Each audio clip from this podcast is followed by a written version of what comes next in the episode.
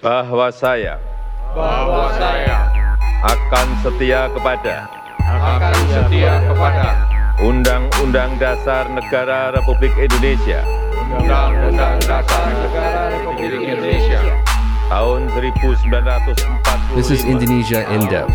I'm Sean Corrigan. serta akan menjalankan pagi hari ini saya ingin mengenalkan Kabinet Indonesia Maju. Kita akan fokus pada pengembangan sumber daya manusia, pada penciptaan lapangan kerja dan pemberdayaan usaha kecil, usaha mikro, usaha menengah. Dan langsung saja saya ingin memperkenalkan yang pertama pertama Joining us today is one of our favorite guests, Dr. Jayadi Hanan, the Executive Director of Lembaga Survey Indonesia, LSI. He is a lecturer and the Director of Political Science Research at the Paramadina University here in Jakarta. President Widodo announced his new cabinet on October 23rd, uh, 34 ministers in total, along with four other important positions, including the Attorney General. President Widodo set lofty goals when he took office in 2014, and many of them have yet to be achieved. Along with that come new challenges to Indonesia as he moves into his second term, uh, particularly with political reforms, stagnant economic growth, human rights concerns, and the looming demographic dividend, where the number of people of working age will be higher than the number of dependents, which is set to peak around 10 years or so from now, and many more jobs will be needed to absorb that workforce. Now, the cabinet, in my opinion, is not the best formula to achieve the goals that Widodo promised to deliver, and it, his cabinet seems to be full of political accommodations and compromises. And with this supersized political coalition now, how do you view the new cabinet, and what are the political signals or codes that we should pay attention to when trying to understand what Widodo's second term may look like? Well, Shawn, first of all, thank you for having me again. With regard to the new cabinet, you're right that actually it is not a surprise to many. And uh, as you described before, that uh, the cabinet is a kind of not an ideal or not as ideal as uh, many people have wanted. In my uh, description, in a very dis- short description, in my view, this uh, cabinet can be described in three words. One is disruption, two is continuity, three is stability. So combining the, those three could be a very daunting challenge to the president. Uh, why I'm saying that uh, he's trying to combine those three. Disruptions mean he wanted to have a kind of new thing inside his cabinet in order for him to achieve uh, better and uh, uh, faster three main things that he have said since 2014, which is human resources and then infrastructure and then economic transformation in general. In the second term, in his second uh, term cabinet, he uh, set up the so-called Indonesian vision, which is consisting of five uh, goals. One is continuing infrastructure project. Two is focusing on human resource development. Three is reforming the bureaucracy because bureaucracy is still a problem, a hurdle to development. Four is trying to eliminate all of the uh, regulations, all of the um, laws that can inhibit Indonesian transformations. And the, lastly, he would like to uh, have the so-called economic transformations in general. Economic transformation, if you remember his promise in 2014, was similar to the saying of having a very high economic growth, right? Uh, which was at the time he set up the goal for having around 7% of economic growth. But because of a lot of things, including the outside uh, development of economy or, or, or global economy development, this uh, achievement of 7%, uh, as you said, has not yet uh, been achieved. Instead, what we are having now is the steady economic growth around five or uh, more or less, which is not enough for Indonesia.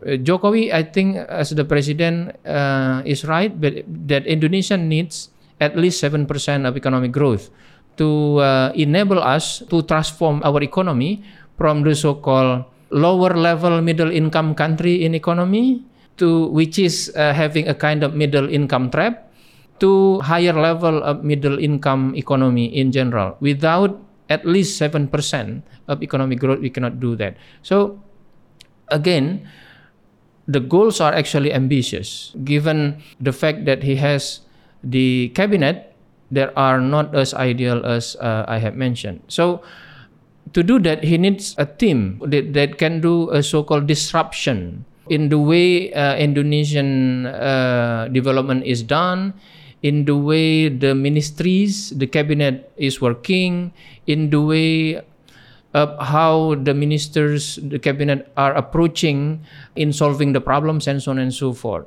so yeah, I think disruption is, is one of the key yeah terms here. Uh, Yes. the, the problem is when we are talking about disruption and i think we are, we agree i think most of people agree that we need that kind of disruption approach but when we try to relate this uh, idea with who are or who is gonna execute that disruption approach it comes down to only several ministers right?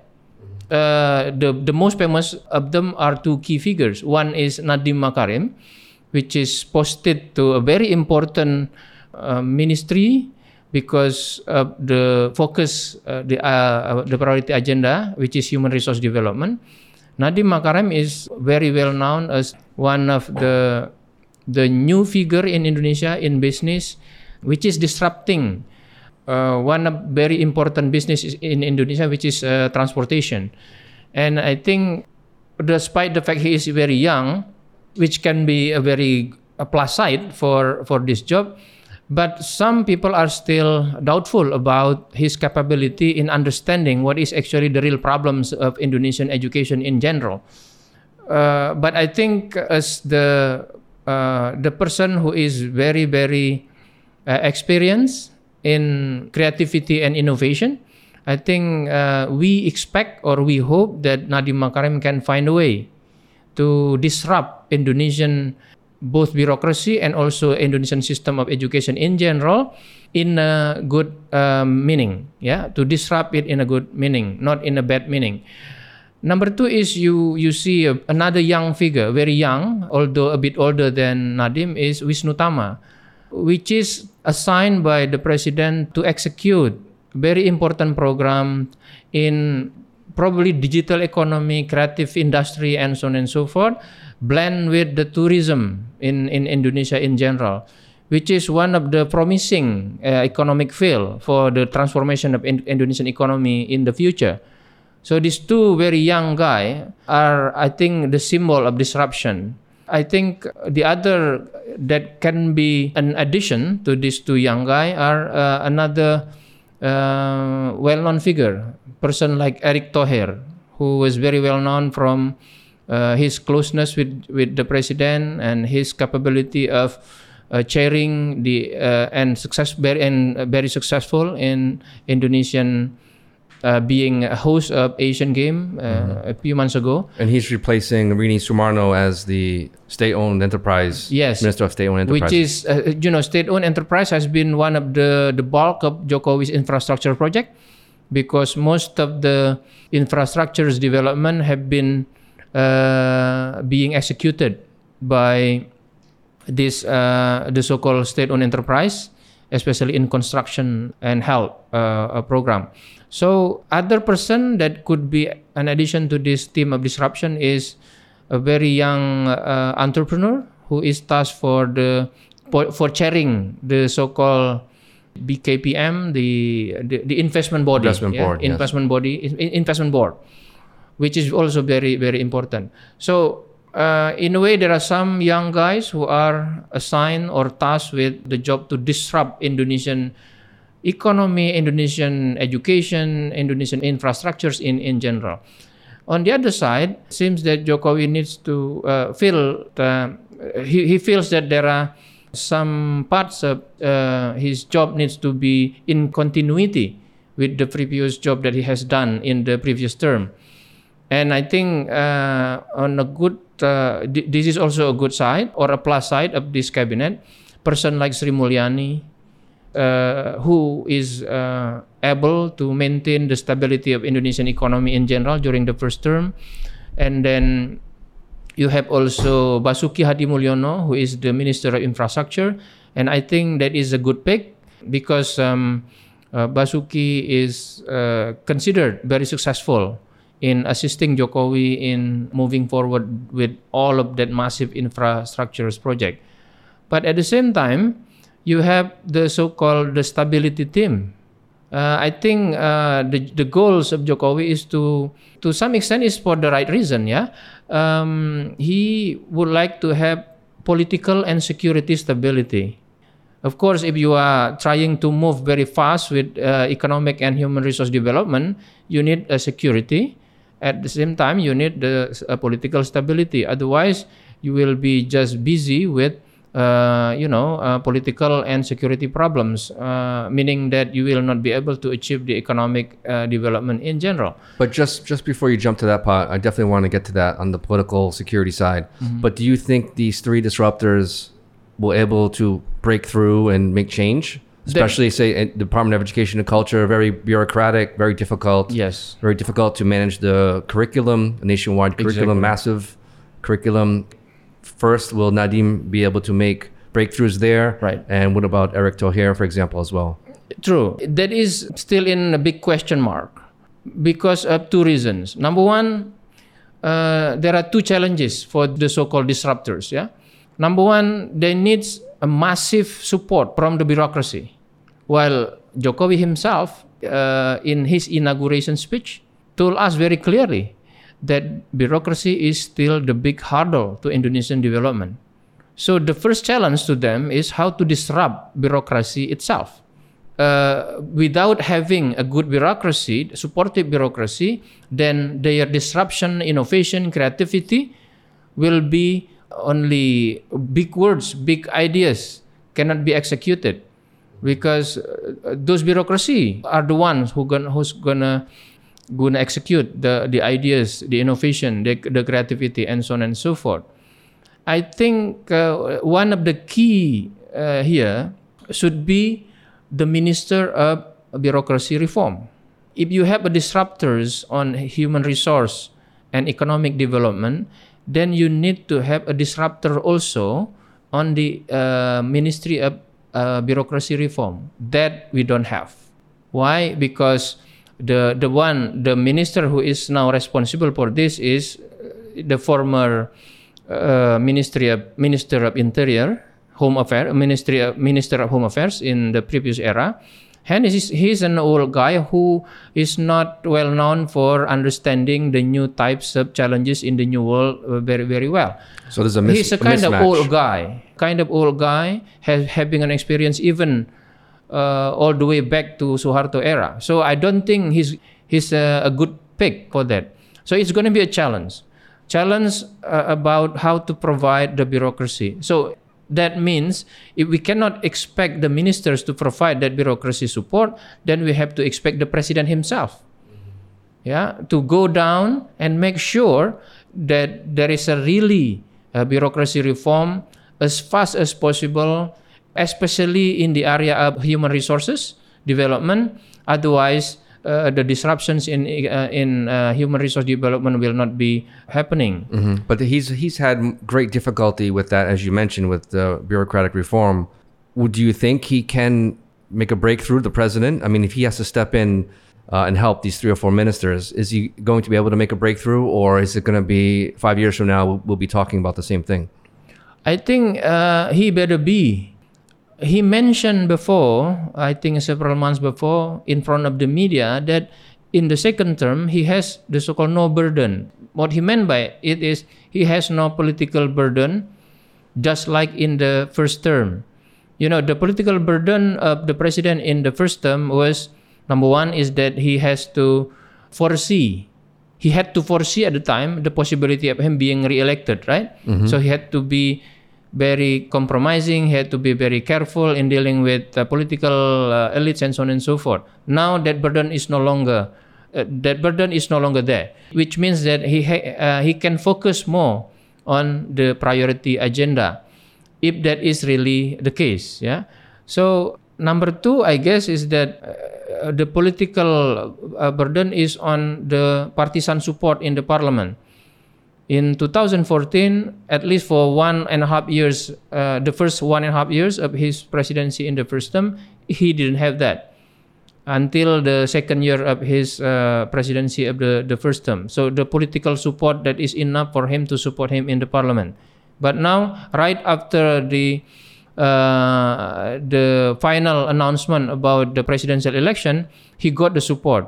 Five political parties that were supporting him in the presidential election came through, uh, make through the parliament, and all in all, they have around 60% more of the seats in the parliament, which is uh, political support he had, political burden he, had, he, he has no longer. So that gives him an asset, political asset, to be more aggressive, to be more decisive, to be more involved in uh, making sure the support for his ministers that are needed, like the bureaucracy reform, should be uh, executed or should be provided. But we we don't know whether it's going to happen or not because we have to wait and see uh, um, until the latest development. One issue will be the possibility of his family to be to, to participate, his son and his son-in-law to participate in regional elections, which can complicate in a way uh, possibility of achieving much in second term. Yeah, I definitely want to get into Yeah, that. in I know. I know. You're you're going to talk about it in the uh, later on, right? Yeah. Uh, just getting back to your point of you have the uh, disruptors, and then also you have the uh, security side, which you mentioned. And then we have the continuity. Good, the- yeah, good one. continuing, yeah? But can you explain some of the security side? Yeah, th- there are two things. You you see se- several generals, old generals, yeah, and even the uh, the main opponent, political opponent, uh, the president during the the election, is also embraced in the team. They are all having a security approach in their mind because of their background as the military guy. So I think in terms of this security thing, number one is that all of the national surveys conducted, for instance, by Indonesian Survey Institute or LSI, confirm that uh, Indonesia has no problem in security issues. What Jokowi needs, actually, in general, yeah, security You mean domestic security? domestic security Okay. yeah meaning that domestic security has been providing uh, a good factor for him to move forward with the agendas of the cabinet. Of course there are some kind of threat like terrorism or radicalism from inside and also from outside. But uh, it does not necessarily uh, means that you need to sacrifice for instance the freedom of people the civil liberties on the name of security and on the name of um, achieving the economic and human resource goals of, of, of development. But this is still in question because there is a tendency, if we look at the backgrounds of many of these ministers, the military background, that uh, the possibility of them uh, using more uh, kind of security approach in uh, dealing with people in general, uh, including for the first time in Indonesian democratized era, the minister of religious affairs is filled out by the military guy. And which usually falls to NU or Muhammadiyah? Usually it is, uh, yes, it is usually given to NU or Muhammadiyah, both because of the representation issue, but also because of the expertise issue uh, or the meritocracy issue. And and his appointment now, the general, the retired general's appointment now is more due to security, or what's the That reasoning is what that? we can see for now because uh, he is not uh, an affiliate to NU in he's an affiliate to a smaller organizations called Mathla'ul Anwar also part of Islamic organizations based in Banten which one of the occasion was attended by Wiranto uh, a few uh, you know a few weeks ago where he got stabbed. Uh, so that kind of organization. Still in terms of the uh, the Islamic school thought they are part of uh, kind of NU but it's not considered the, the as the NU affiliate usually so uh, he's not also a clear member for instance of Muhammadiyah So in that kind of representation issue, I think he is uh, not NU and also not Muhammadiyah. But he's not also a cleric, right? Exactly. An yeah. Islamic cleric. He's also not an, let's say, religious expert. So what is the reason behind the appointment other than uh, the possibly thinking that he is appointed because of his military background? And I think there are there are arguments out there that this kind of uh, ministry is responsible for uh, managing religious affairs in Indonesia in general are now dealing with the so-called fundamentalism, radicalism, intolerance, and so on and so forth. Things like that, right? So uh, I think there is a there is a message there that uh, the government would like to deal with uh, that issues of radicalism, extremism, and so on and so forth with a kind of security approach, which is worrying some of the people. We hope that the vice minister that also has just been appointed by the president can balance that because the current vice minister of religious affairs is uh, a person of the expert and also the representation of the uh, Islamic cleric in Indonesia. But the point is that there is a possibility of the government to deal with problems in non-economic issues like extremism, radicalism, uh, or security issues with uh, more a security approach. Security approach, yeah. So, um, so there is a kind of security uh, idea uh, in there. Are there more generals in the cabinet now than the last one, or is it about the same? I think it's about it's about the same, yeah. But in maybe different- different in- positions. In different position, which is not uh, the current one, especially the minister. Uh, there are two mo- uh, controversial position now. Number one is the one we have just talked about about the religious affairs uh, minister. The other one is about the minister of defense. Not because of the the the post itself, or- but because of the the political positions of Prabowo, uh, who is the nemesis of Jokowi for the last almost 10 years, right? Um, the that Minister of Defense is a very strategic position in Indonesian constitution because when the president and the vice president cannot do their duty, then there will be tri- the so-called triumvirate, which consists of three ministers. One of them is ministers of defense, which who will temporarily uh, take charge or um, uh, in charge of the duties of the president and the vice president. So and, and the other is what home affairs or just there's three, isn't there? Aren't there three? uh, the other generals, The three ministries. oh, that- that are- home affairs and then minister of uh, foreign affairs. okay. Yeah. So uh, so those two positions. The question is how uh, the president is going to deal with Prabowo in managing the cabinet, right? For instance, of course, the president needs to evaluate them regularly. When the, the when, for instance, the evaluation is not good for Prabowo, what will be the decision? Is he going to be fired or not?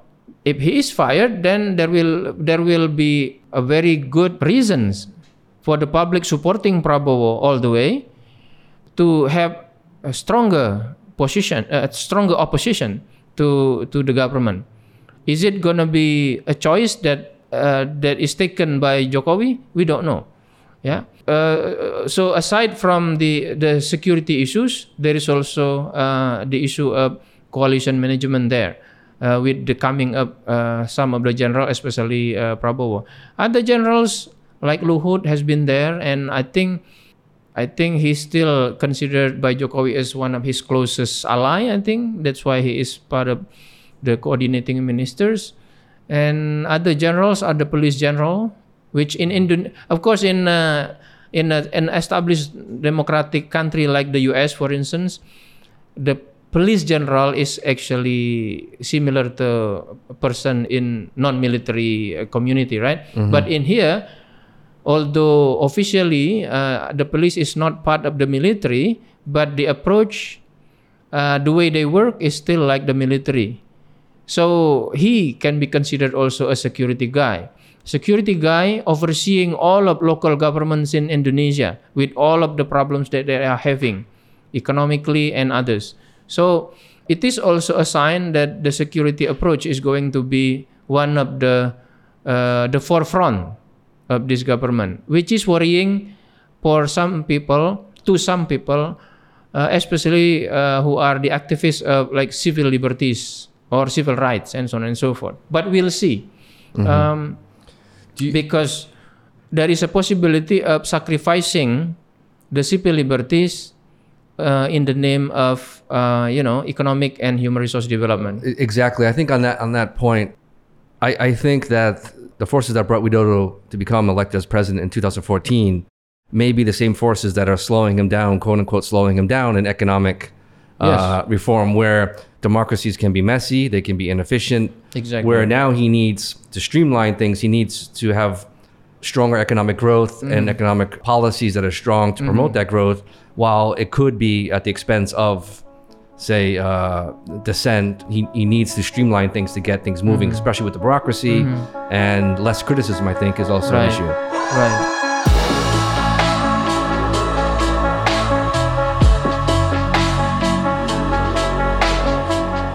Kabinet beliau diminta untuk dan uh, saya sudah sampaikan uh, keputusan kami dari Partai Gerindra apabila diminta kami siap membantu dan hari ini resmi diminta dan kami sudah sanggupi untuk membantu.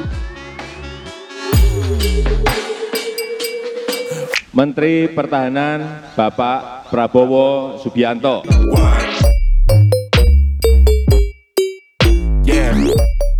Um, but just on that point with Gerindra coming into the, the, the ruling coalition a lot of critics uh, locally and internationally said they were astonished. It's a big gamble from Prabowo. It's a very big surprise to bring him in, into the coalition.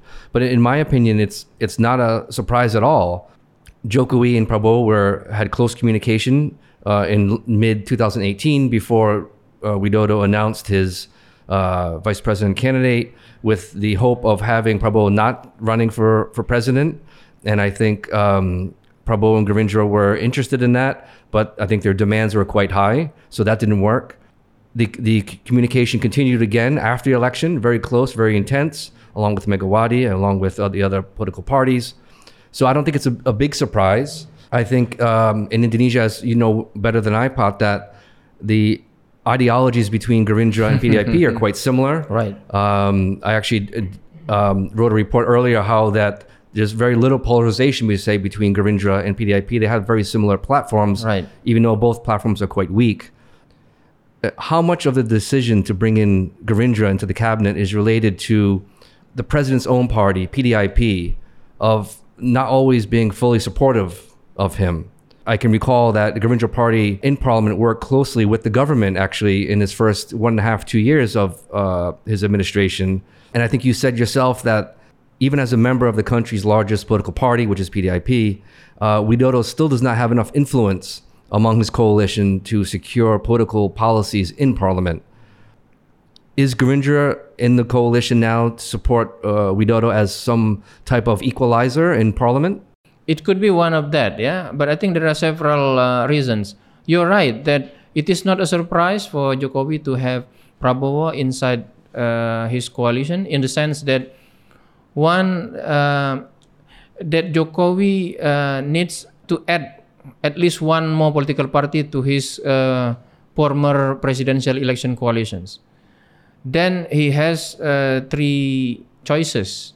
One is Gerindra, two is Demokrat, and three is National Mandate Party or PAN in Indonesian term. And for this reason, I think uh, PDIP is a factor because PDIP, I think, is much more comfortable with Gerindra than with Democrat. You know, with Democrat, uh, the chairman of PDIP, uh, Megawati, has a very long, you know, long time unfriendly relationship Uh, with Yudhoyono? to, so to speak. While with PAN, there are two problems. Number one is the founder of PAN, one of the founders, Amin Rais, has been very, very harsh critic of Jokowi and I think offended a lot of people in the circle of Jokowi, also in the circle of PDIP. And two, PAN has been the political party during SBY time and during Joko, uh, Jokowi's first uh, first term as the non not so loyal uh, member exactly. of were very critical. Yes. right? Uh, because of those reasons, then the best choice will be Gerindra uh, uh, and Prabowo. And on the side of Jo- Jokowi, I think to come to the point that you are asking, on the side of Jokowi, one, it is true that Jokowi has got uh, more than 60% of the partisan support in the parliament after uh, based on the, the uh, political parties uh, his coalition in, in presidential election. But you know in indonesian uh, parliament decision making process the way they decide things is not only based on uh, or or many times it's not only based on voting based on the number of the seats that a coalition control but they also have the so-called consensus uh, way Exactly. of making things in consensus then the number of political parties are important that are supporting you if you have only five like Jokowi has for presidential elections, that means uh, you have the opponent consisting of four political parties. And in presidential system like Indonesia, there is uh, there is no guarantee 100% that member of coalition will always be loyal to the president in all issues. Yeah, and that's what happened And a that- lot in his first term. Uh, Yes, and it is not unique to Indonesia actually. This is the characteristics of multi-party presidential coalition in many countries, Latin America, South Korea, and and and, and others. So what that means is that Jokowi still needs an addition of his coalition member, not only five. He needs at least six to as, as, as a safety net if one or two political parties, let's say one of the, the political parties inside his own coalitions cannot be loyal to him in certain issues. Okay, so adding Gerindra is uh, meeting with the need of Jokowi for that. Number two, I come to your point. In managing his own coalitions, in presidential system, multi-party presidential system, there is the so-called presidentialization of political party. What that means is what that means is that the political party who are supporting the president or even who are the political party of the president has the possibility of being different or having a different view or or, or position with the president yeah um, uh, that means uh, he needs to make sure that that does not happen the president needs to have a coalition in which he does not uh, he is not dependent too much to his own political parties. So here we have big political parties inside his coalition is PDIP. Second one is Golkar. What if this Golkar and PDIP is in collusion with each other to be against him, right? So he needs a kind of, as you said, an, a kind of equalizer, a kind of conflict management types of coalition build, uh, coalition uh, maintenance. So there, uh, Gerindra is important for Jokowi. But on the side of Prabowo, you know, on the side of Gerindra, I think two things. Number one is Prabowo has been running for presidency for 15 years. Almost all of his political career has been being uh, a candidate, right? So I think there are some probably psychological issue also here and also probably also logistical issues uh, for him. Uh, so being part of the government will be uh, better for him. That is number one. Number two is that his own political parties is going to have a kind of uh, uh, sooner or later his own uh, political parties should not be too much dependent on him anymore in other words his own political parties uh, Gerindra in this case needs the so-called political party consolidation especially uh, approaching the two, uh, 2024 election which is a very which is going to be another watershed election in Indonesia Why, why so? why so? Because uh, the big one is that I think uh, 2024 election will be the mark of real transformation or real transition of national leadership in Indonesia to the new generations of national leadership. So this is coming from nine- 1998 and finally be concluded in 2024. 2024. Amazing, yeah. Jokowi is a kind of new leadership, but the teams that is surrounding him Yeah. is still a transition figure. Yeah. The figures who are experiencing uh, authoritarian era and also the transition from authoritarian to the new reform or democrat- uh, democratization era. But in 2024, there will be a kind of cutoff between this transitional generation of leadership of Indonesia at the national level to the new one. The new one means you can say the millennials generations of Indonesian national leadership. So it's going to be a watershed. Uh, that means all political parties must be really, really prepared for that, including Gerindra. Uh, what will they need for that? They will need a lot of access to political power. That will need a lot of access to logistical resources and so on and so forth, both at the, both at the national and also at the local level.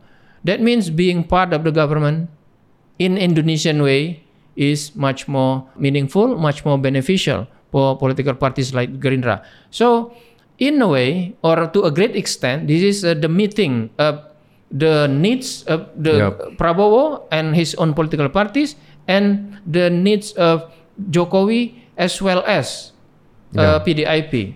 As a result, they got it uh, is in one coalitions. Yeah. Although you can say it's like a strange bedfellow, but that what is what yeah, happens I mean, in I, Indonesia. I, I think if you look at it from the distance, it looks like a, a strange bedfellow. Yeah. But I think otherwise, they're very natural partner. it is very natural part It's of very in Indonesia. fit. Yeah. Uh, it's not surprising, and Right. I, I think it makes a lot of sense politically. Right. One, Um, one, one of the factors that affecting that is because, as you said, there is no big obstacle for different political parties in Indonesia to be in coalition with each other, despite the fact they were, Yeah. for instance, in opponent in opposition with each other in the previous election, for instance. Yeah. Why? Because there is no political party platform, there is no political parties ideologies that stand in the way, that stand in the middle of, of them.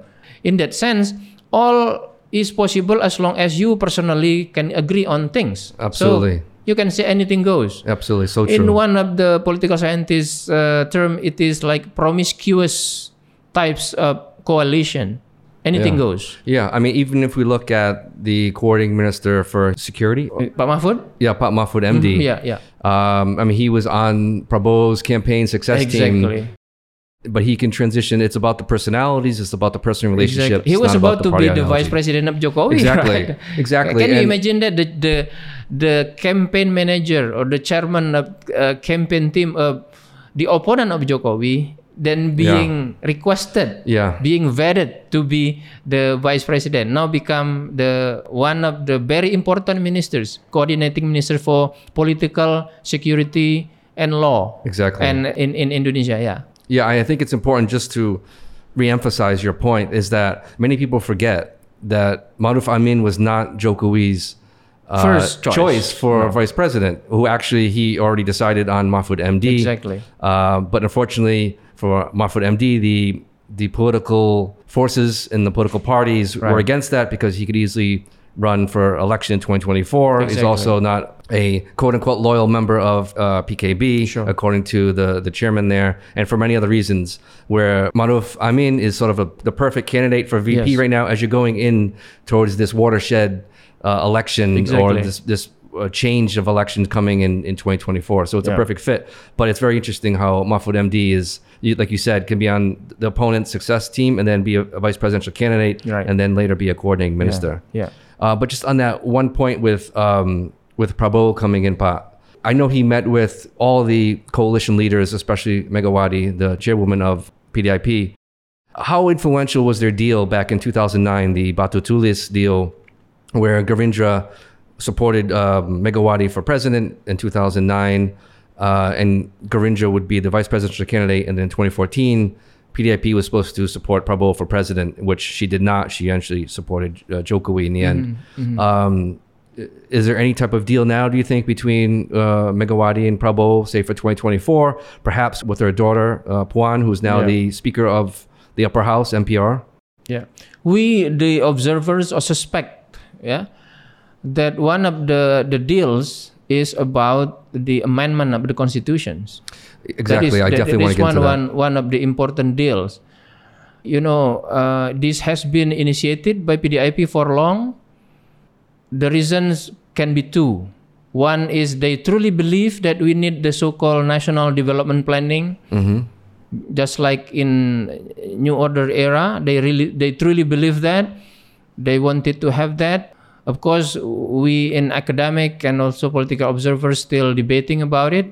I myself do not agree with that, but that is one possibility. The other possibility is um, is more tricky, more political trick, which is that the amendment uh, is promised to be only very limited to inserting the the the provision on the national guideline of Indonesian development in general. But actually, you know, once you enter the amendment, anything c- can happen, right? Exactly. Including to reverse back the Indonesian constitutions like the presidential election to the old era, which uh, in which the president is no longer elected by uh, the popular vote Wh- Which it used to be up until 2004.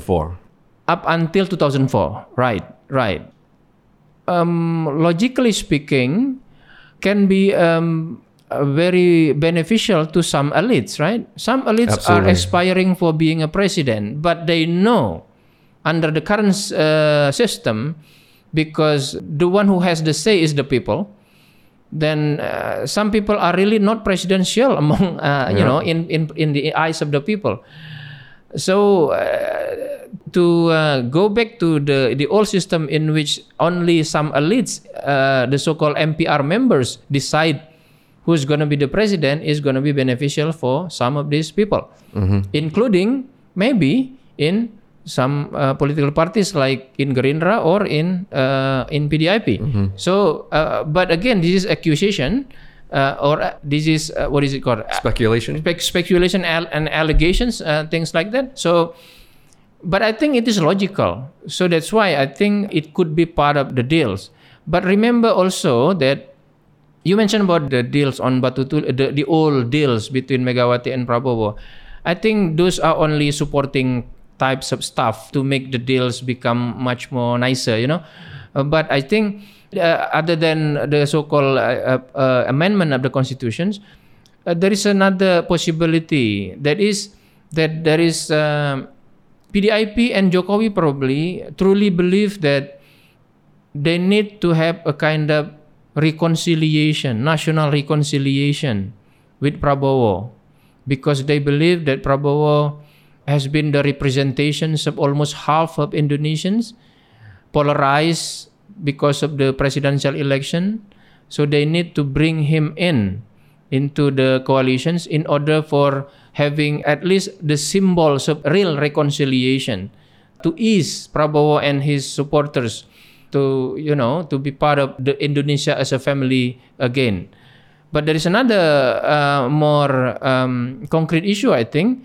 There is also a belief that during the last presidential election Prabowo has been being surrounded by the so-called more conservatism, you know, conservative groups, re- religiously and non-religiously, and now they wanted Prabowo to go back to the center, and they by bringing him in into the coalitions, they can drag him back to the middle and separated from the groups.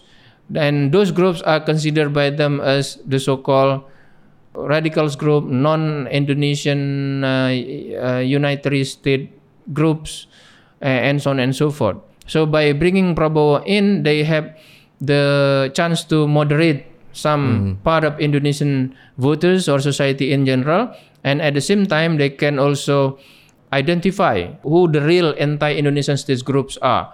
So I think uh, uh, that factor also I think uh, part of the equation when bringing Prabowo inside the coalition.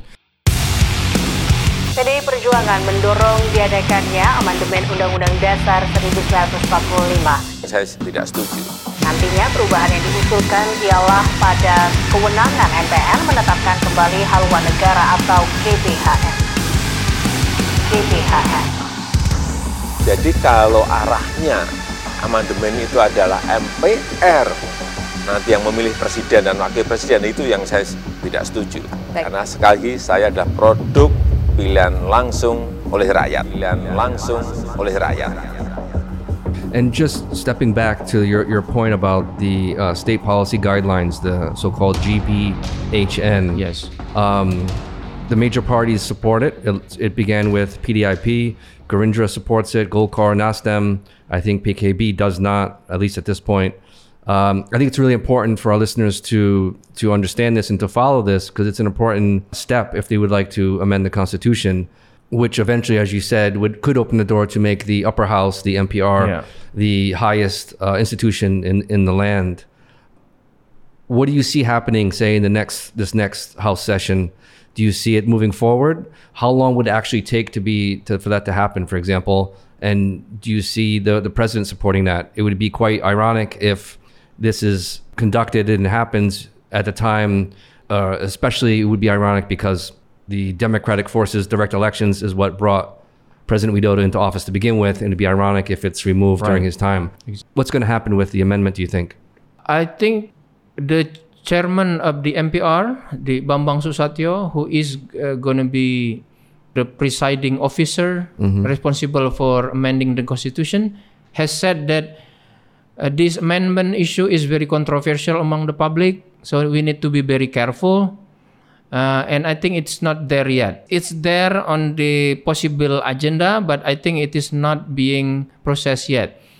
And you know, to process with the amendment, you need to, uh, the initiations from the real figure, the detailed figure. I forget, but I think it should be initiated or proposed by at least a third of the uh, DPR member, and then agreed by two third of the DPR, the DPR member to be processed. After that, they can do. Then they will gather between the DPR and the Senate, the DPD, and they will have. Uh, they will start the the deliberations, uh, the sessions for for that. So it's it's actually a long way to go, but I think. Um, they uh, many of these political parties uh, these political parties know that this issue is very controversial to the public so you have to look at what is actually political intention behind their uh, agreement to say that yes i, I agree to uh, amend the constitutions. One of them you know the this this deal about the amendment of the constitution has been started very very concretely early, on on early september when the DPR revised the law on uh, the structures and compositions of MPR and uh, on, on legislative composition, structure and composition of leg- uh, legislature at the national and at the local level. The issue is about the leaderships of the MPR, the leadership of Indonesian uh, People Consultative Assembly. According to uh, the law at the time, that the MPR uh, leadership will be uh, de- uh, will be decided based on the voting or based on the package uh, proposed by coalition or opposition. Okay. Now, uh, there is I think there was a lobby among them to make that MPR should give all of the political parties and the Senate position in leadership meaning that everybody got the cut uh, of the cake, right? Then uh, they proceeded with revising the law, the law and that structures and composition. Then they changed the law, uh, the, the the provision on that leadership of MPR, and now we have you know everybody, every political party has the chairmanship or vice chairmanship in the MPR.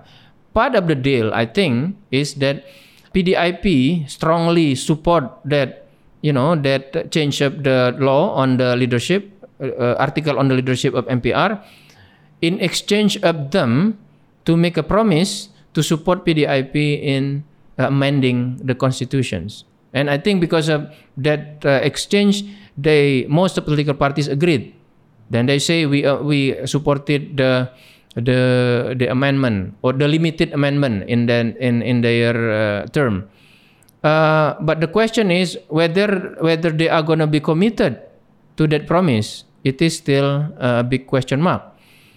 Bambang Susatyo, for instance, who is the chairman of MPR now, uh, uh, based on the compromise, From Gokar, right? he's from Golkar.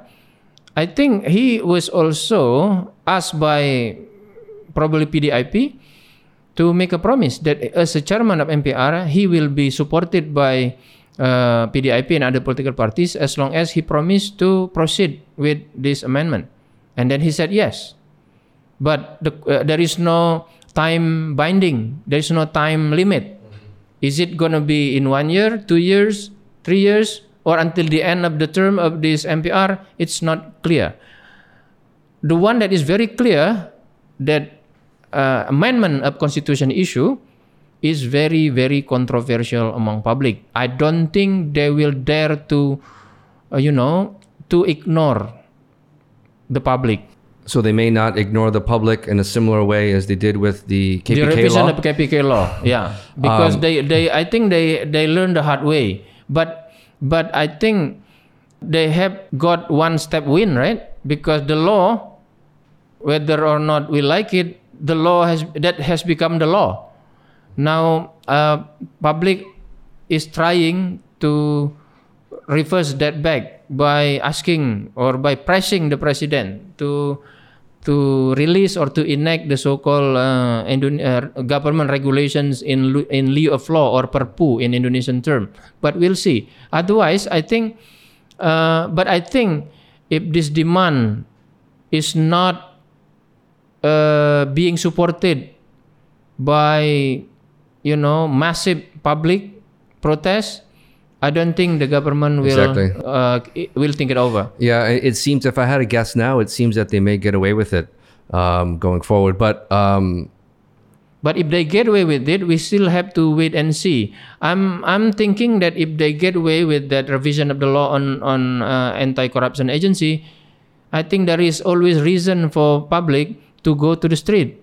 And when you have public going to the street, anything can happen. You know. and Uh, ca- sorry, ca- can he issue that perpu, that regulation in lieu of law, anytime? anytime. Okay. it is now law without being signed by him and he can just uh, i think the draft of the perpu has been there with Yeah. several version and he just need to decide on that and sign it uh, and i think of course the political parties will be negatively responding to that but i think if you are if you are the president you have to think of which one is better for you? To manage and control the political elites uh, negative reaction or to manage and control the negative reactions from the public? Which one is uh, you know more worth it for you? Which one is uh, much more doable for you? I think in indonesian situations uh, managing and controlling the negative reactions from the political elite is much more uh, doable compared to managing the reaction from the public. Because look at what happened in uh, in the prot rally after a few days of the enactment of that revision of the law right? Even six people died many injured many uh, properties damaged and so on and so forth. The and it also harm potentially the civil liberties and civil rights in Indonesia, which will be not good for uh, the government in general. But is isn't it interesting that though that the government, the Widodo government, supported the KPK, the amendments to the KPK law. It was done very quickly with with Parliament, and that these amendments have to have joint agreement between Parliament and the government. Am I correct? Yes. And so it was supported by the government, but then now the president doesn't sign it, uh, you know, because of this this public uh, Right. protest. Um, so it's we'll have to see what happens. But in fact, your one of your most recent um, LSI surveys shows that seventy percent of the participants in the survey um, believe that the amendments are, will weaken the KPK, Right, the right, anti-graft right. uh, institution. And truly, if you look at the the the the substance of the revision of the law, actually you don't need the KPK anymore right now. Just leave the corruption uh, issues to the police and you know the uh, at the prosecutors and so on and so forth. The, the just the ordinary ones. You don't need KPK. KPK is needed because they are because corruption is considered extraordinary crimes. Correct. An extraordinary crime needs an extraordinary body. And when that, that extraordinariness is it and the extraordinary ordinariness of the, the KPK is no longer there, so you don't You have don't the reason it, to have yeah. KPK anymore. One of the extraordinary measure that KPK has that given the teeth to, to KPK's work is the power to wiretap. But now that power is still there, but you have to get the permission from the so-called supervisory body of KPK. You know, and written, you know, written uh, Yeah. permission, permit. When is there any guarantee that if you are my supervisor, then I'm asking you to give me a permit to wiretap somebody else, and somebody else is your friend or your relative? Exactly, yeah. Are, are you not gonna leak it to them Yeah, or not? exactly. Yeah. Yeah, I mean, the KPK has become the, the nation's most trusted institution. Yeah. And, uh, Until October 2019, uh, KPK and the president still got around 70% of trust of the public, while the Indonesian DPR got only 40%, the worst since 1999.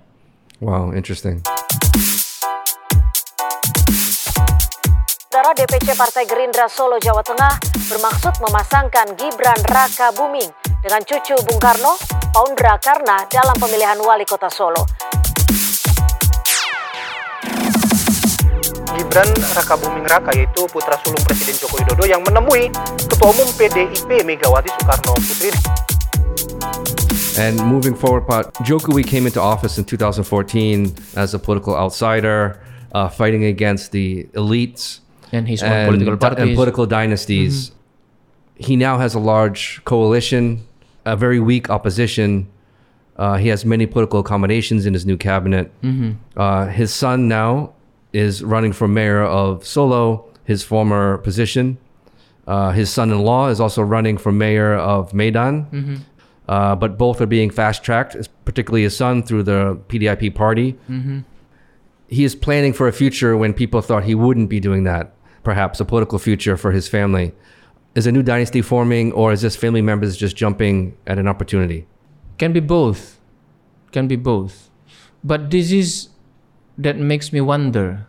You know, Jokowi runs for president, run into pol- ran into politics as the man of the people, man of the hope.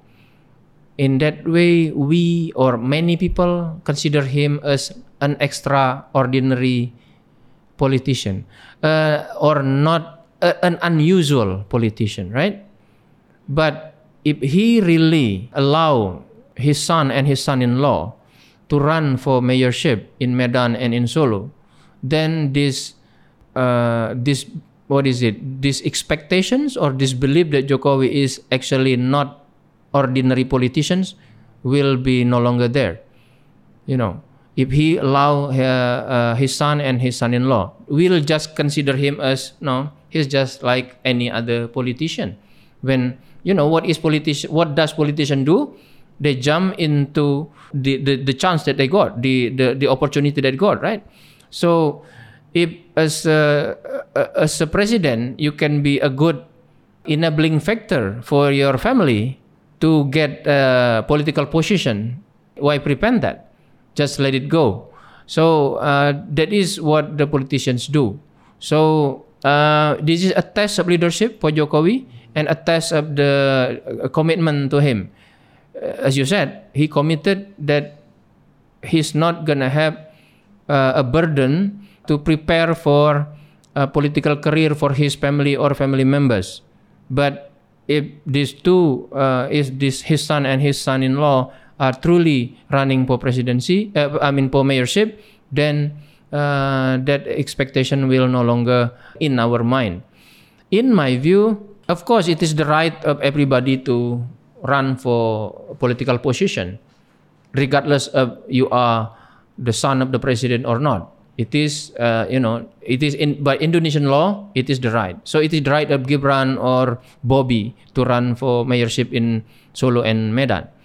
But I think if Jokowi would like to have no political burden during his second term, he should prevent them to run now. That is my uh, my position or my view. Why is that? Political burden can mean that you don't have the plan to be re-elected. But it also means that you don't have burden from your family. Think about if, for, if for instance, Gibran is elected as the mayor. Isn't that a burden for Jokowi? That could be a burden. Anything can happen, right? And the elections in 2020 next year. in 2020. 2020 to 2024 is four years. Uh, very, very important years for Jokowi to finish up all of his promises in second term. What what if something happened to Gibran during his mayorship?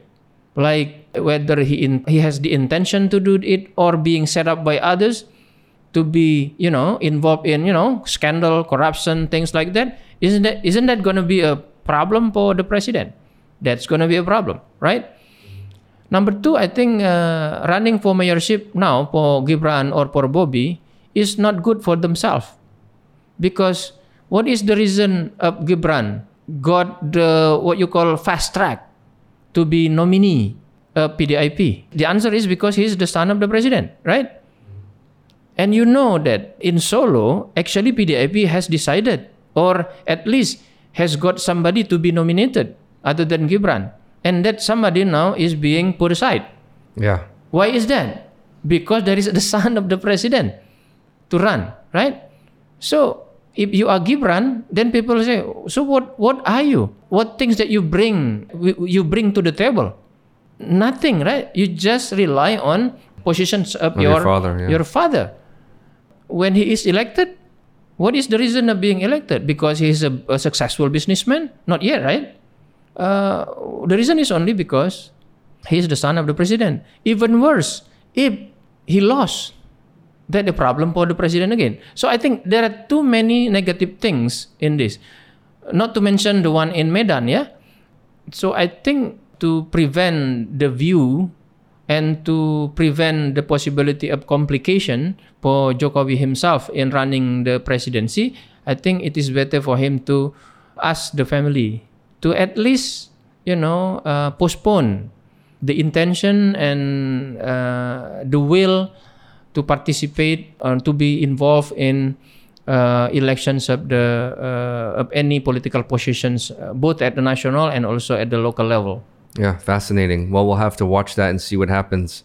Uh, last point, Pot. Is there anything we should be looking out for in the near future that that I haven't covered, or anything? What comes to mind, say from now until the end of the year, that some of our listeners should should watch? I think uh, you know uh, the one that is lacking now with Jokowi is that public support.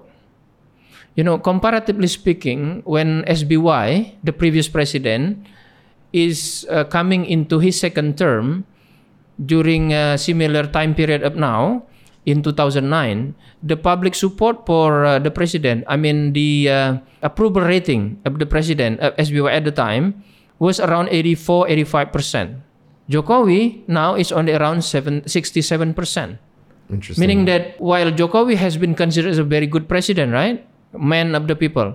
As the man of the people, the people approaching, uh, entering the second term, he should be having much higher approval rating than 67. What does that mean? That means there is a tendency of public support uh, being decreased for his second term. Now it will be interesting to watch what is his uh, take on this public support.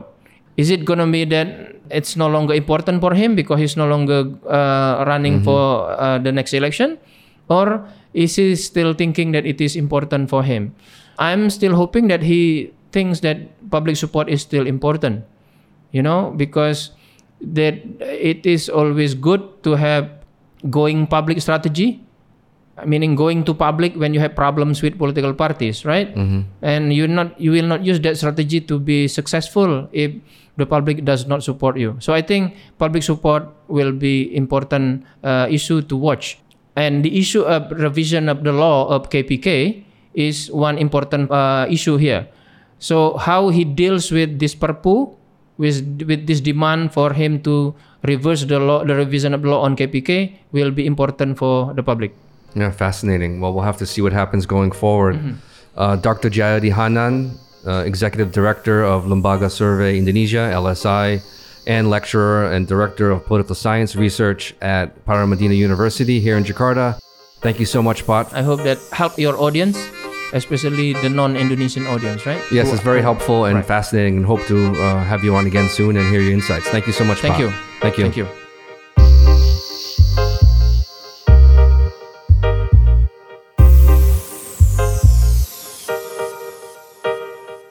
Many, many thanks to Dr. Djayadi for sharing his insights on the program. Please send your suggestions and feedback to info at indonesiaindepth.com and follow us on Twitter at Indo In Depth. And also follow me on LinkedIn to get my analysis and read my articles on current affairs in Indonesia. The link is in the show description. I'm Shawn Corrigan, and thanks for listening.